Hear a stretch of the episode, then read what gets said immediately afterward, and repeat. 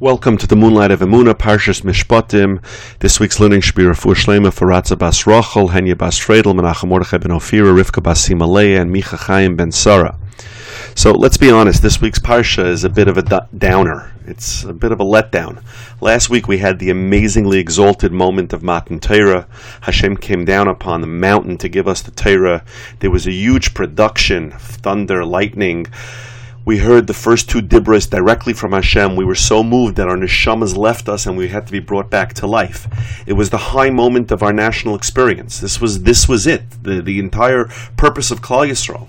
Tremendous inspiration, tremendous unity. We stood at the foot of the mountain, like one man with one heart for the next parsha, if any of us were trying to pick like what would be the next topic, okay, we finished Parsha Yisro, we're now going to Parshas Mishpat, then what's the next topic? So we would have picked, we would have chosen some lofty ideals, maybe the Parshas of, of Kriya Shema, right? About about Shema Yisrael Hashem Lekinu Hashem Echad or V'Yahavta, or or maybe we would have said V'Yahavta L'Reach Kamocha, which Rabbi Akiva tells us is Klal Gadol B'Torah. Maybe some shiurim on Emun and B'Tachon, or maybe the halachas of Shabbos. We know how in, integral Shabbos is to the Jewish people, but something to match the high levels we just experienced. Instead, the Torah takes us like right into the gutter the lowest situations known to man, the lowest places, a thief who sold into slavery, a man who sells his daughter, murder, maki'ish, vames, or helping an enemy, right, with, with loading and unloading his donkey, which means I have enemies, people who steal cattle, a seducer, bestiality. These are the lowest possible ideas, the lowest possible people. Why does the Torah go directly from Yisro into such low negative things? So we spoke about this in past years, and if you want, you can check out. I'll do a little cross plug. You can check out this week's Light of Emuna for additional perspective on why this is and why the Torah went to such low places instead of dealing with more elevated topics. But for this year, I want to take a look at one or two of the topics, one or two of these quote unquote low topics, and see if we can't see some lofty ideas hidden within these dregs of life. So in the beginning of the parsha, in Perchaf Aleph Pasuk Hey, the pasuk says like this: We're talking about a slave. He was he was a thief. He was sold into slavery, and now six years has gone by, and it's time for him to leave. But he doesn't want to leave. He was given a wife by his master's home, and he has children. He says, "Vim If the if the slave declares, he he pronounces, Ahafti es adoini, I, I love my master, es ishti, my wife, as bonai, my children, I don't want to go free." So this seems to be a very degraded person. He stole, he was a slave for six years, and now he's finally being set free. And he's so far gone that he doesn't even want freedom. He's like lost every concept of being a free person, of being somebody to be a, a contributing member of society. He, he's lost all of that feeling. So what's the lofty ideal in this? So the Lev Simcha of Ger, the Ger Rebbe, the father of today's Ger Rebbe, says in the name of the Sfas Emes, in the name of his grandfather, he says that really this pasuk, yeah, of course, the pasuk is dealing with the halachas of the Eved Ivri, but really there's a message here. As we always mention, there's a message in every word of Torah, even though we don't have the, the halachas of Eved Ivri today. You, we don't have we don't use these halachas, but there's a message for every one of us. He says that the Eved Ivri is really every single Jew, and read in that context, the pasuk reads as follows. If the Jew says, Oimer Yoimer, it's a double lashon, he says, he declares, he proclaims. Ahafti es Adoini in the Pasuk means I love my master, but we can read it Ahafti Hashem. Aleph Dalet Nun Yud could also be Hashem's name. If a Jew declares, if a Jew proclaims, I love Hashem, right? Means the double lashon of Omer Yomer means he constantly does it in every generation, every day, and no matter what he's busy with. He proclaims, I love Hashem. Whatever uh, mundane, materialistic, physical matters I'm, in, I'm involved with. I, I don't even remember what it's like to be free, but I proclaim I love Hashem, even when we're engaged in physical and material pursuits, things that are relevant to this world. As Ishtiv, as Bonai, my, my wife, my children, making a parnas for my children, uh, doing homework with my kids, uh, making sure that I brought them presents, whatever it is, the things of this world, right? Our obligations in this world are primarily to as Ishti, Ves Bonai. I have to take care of my wife and my children. But if I do all that with a hafti es Hashem. I have to do that with a hafti es Hashem. He says says, the Sfas This is the what the, the pasuk with the second pasuk we say every day in Shema. You you shall love Hashem your God with your heart and your soul, which we get, and then with all your resources, with all your money. What does that mean? That even when we're engaged in physical things, it has to, in in in decha things, in the things that are my resources, my bank account, my business, all these things, we still have to fill fulfill it via haftu es Hashem You have to love Hashem your God. I'll never leave this. Back to our first pasuk. I'll never be free of this. I love Hashem so much in everything I do. Even though there are moments I have to close my svarim, I have to close the Gemara. I can't be involved with mitzvahs right now as I'd like to be. I have to go to work. I have to go shopping. I have to do things in this world. But I'm never free of the idea of a hafti es, es Hashem. I love Hashem. That's one topic. So you see, we take a, a low topic of, of, of, the Eved Ivri. This is the way a tzaddik looks at it and sees that that that there's there's such a beautiful message in there for every single Jew. The next topic is the topic of the person who he sees his enemy, whose animal is being crushed under its burden, it's his animal is being crushed and he has to help them. Right? So the Pasuk says, Kisira chamor sainacha tachas masoi. If you see the uh, donkey of your enemy crouching under its burden, V'chaldalta me'azov loy, would you refrain from helping him? Azov tazov ima. You should certainly, you should repeatedly azov tazov, double lashon. Gemara has many drushes in, in azov tazov. You have to help him repeatedly, but you have to help him. You have to help his him with, with this burden.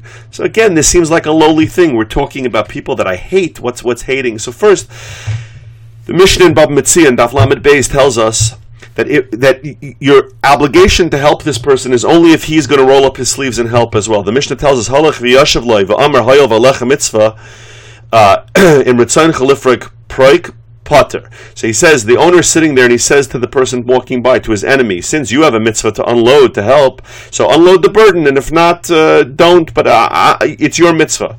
So you say so. The Mishnah says you're potter.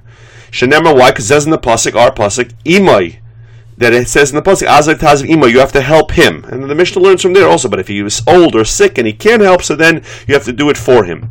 So there's a there's a very specific halacha here that I only have to help this person with his with his loading and unloading his donkey if he's going to work with me. I don't have to do it for him.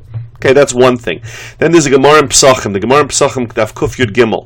The Gemara says over there, Amr Shmuel by Yitzchak, Amarav, Rav Rav Shmuel by Yitzchak said name Rav, Mutter l'snoisai. You're allowed to you're allowed to hate somebody. There, the Gemara is talking about a case that you're allowed to hate somebody. Why you're allowed to hate him? So the Gemara says here, how do you know that you're allowed to hate somebody? Shnemar kisir chamar senacha revitz tachas masai.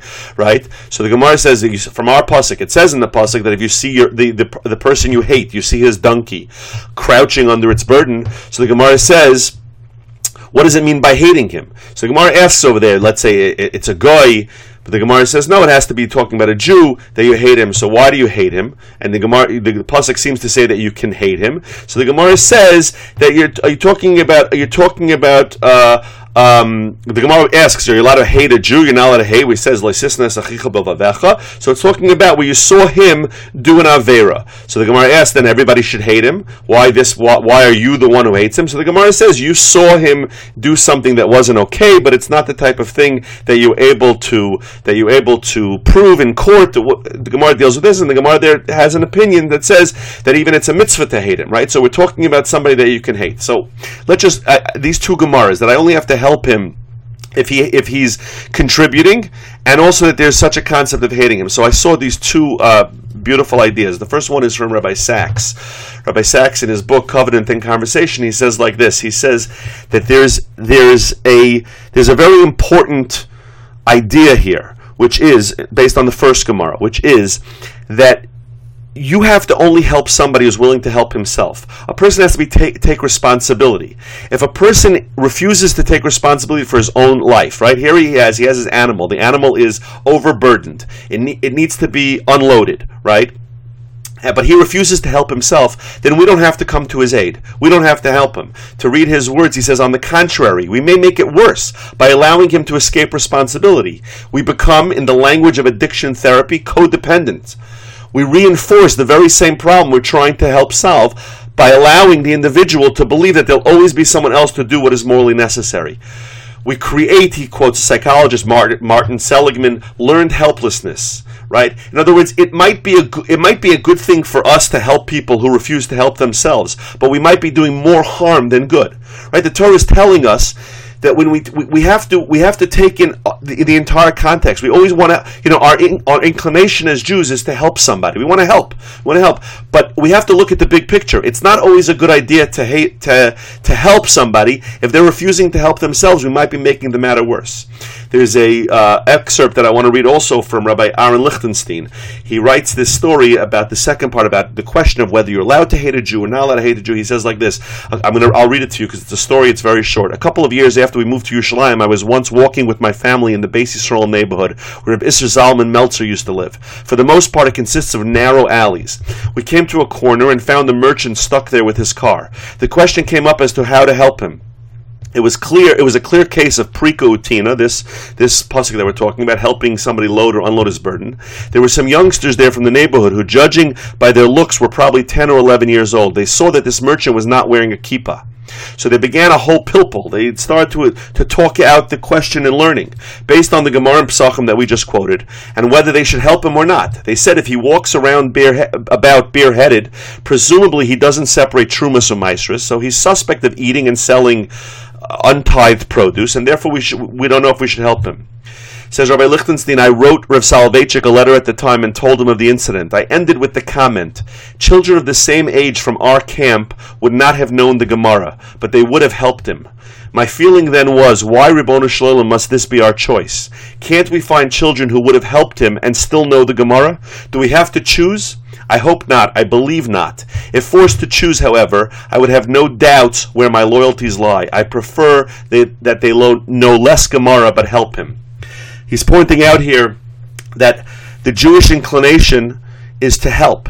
And yes, there are halachas that we have to follow, but the idea here, and this is what the Torah is highlighting for us with this, with, with these halachas, with these mishpatim halachas that seem to be nitty gritty, seem to be low, lowly things, is that a Jew has to know how to think. A Jew has to think about the halacha, yes, of course, but his inclination has to be to help, to try, try to help somebody, even if this is somebody who I've considered to be an enemy. So I just want to give you one other idea from the Sar Shalom of Belz. Sar Shalom Belz asks a question. He says, "We know Chazal tell us that Hashem keeps all 613 mitzvahs. So he wants to know how does Hashem keep this mitzvah of helping to load and unload a donkey." So he says like this. This is what Hashem says to us. It's a, it's a beautiful idea, and it's something that we have to keep in mind. It's a, it's a lesson that we have to keep in mind. He says, Hashem says to the Jewish people, just like we saw from the Mishnah in in Bab Metzia, that you can obligate your enemy to help you with loading and unloading the donkey. But in order to do that, what do you have to do? You have to get involved. You have to roll up your own sleeves. So Hashem says to the Jewish people, You can obligate me to help you. Hashem says this to every Jew. Just as the owner of the donkey can make even his enemy help him, so long as he's willing to roll up his sleeves and work together, how much more so can you force me, your loving Father, to help ye, me help you? All you need to do is what the the Medrash tells us in Shir Hashirim. The Medrash tells us that Amar Kadosh Baruch Hu Yisrael, Banai. Hashem says to the Jewish people, Banai, my children, Pischuli Pesach Echad Shel Tshuva. Open up a small opening of tshuva, tshuva for me, Kechuda Shel Machat, like the eye hole of a needle. Vani Pesach Lecham Psachim, and I will open up doorways shiagolus acronius by where wagons and trolleys can go through. And as also we have in the Gemara in Yoma, the Gemara in Yoma Daf Lamed Ches says, if somebody wants to become tame, if somebody wants to do improper things, they help him, they open for him. Bar if somebody wants to be purified, they help him also the, the Hakadosh Baruch Hu says, "I am the owner of the donkey. Uh, you're the owner of the donkey, right? We're, we have to be responsible, as Rabbi Sacks mentioned. We have to be responsible for our own actions. But Hashem says, all you have to do is a little bit. All you have to do is be willing to show me that you're going to help, and then I become obligated to help you. We can force Hakadosh Baruch Hu to help us with whatever we're going through, with our fights with our Yetzaharas, with our fi- with our problems with with with anything in the home, with Parnasa, with anything that we have. Hashem says, just show me that you're you're doing your part. If you sit by, then I can't enable you right? And, and, and, and Hashem says, like Rabbi Lichtenstein's instinct, I'm not going to pay so much attention to whether you're deserving or not deserving. Our, the inclination is to help. But you have to show me that you're willing to do it yourself. I can't enable you to just sit back and do nothing. But the minute you're showing me that you have put some effort in, I'm going to do the whole thing for you. I'm going to take care of everything. And how do we do that? Like we start off with the the hafta Esad, uh, I'm sorry, well, I forgot what the pasuk was. Uh, Ahafto esadoini. I love my master. We say Ahafti es Hashem. I love Hashem. Everything that I do, even the things that seem to be unrelated to Hashem, I love Hashem with everything I do. So we start off by saying, why would we go from Yisro with its momentous events and tremendous inspiration to Mishpatim with these lowly topics? The answer is that the Torah is showing us that there are no parts of life that do not have the potential to bring us complete elevation. Love of Hashem and Hashem being a part of our life is constant, no matter how low something seems. We always have the ability to love Hashem and use that seemingly low moment to elevate us as if we were standing in Har Sinai. Every moment, slavery confronting an enemy, enemy presents an opportunity to bring us right to Har Sinai. Have an awesome uh, and uplifting Shabbos.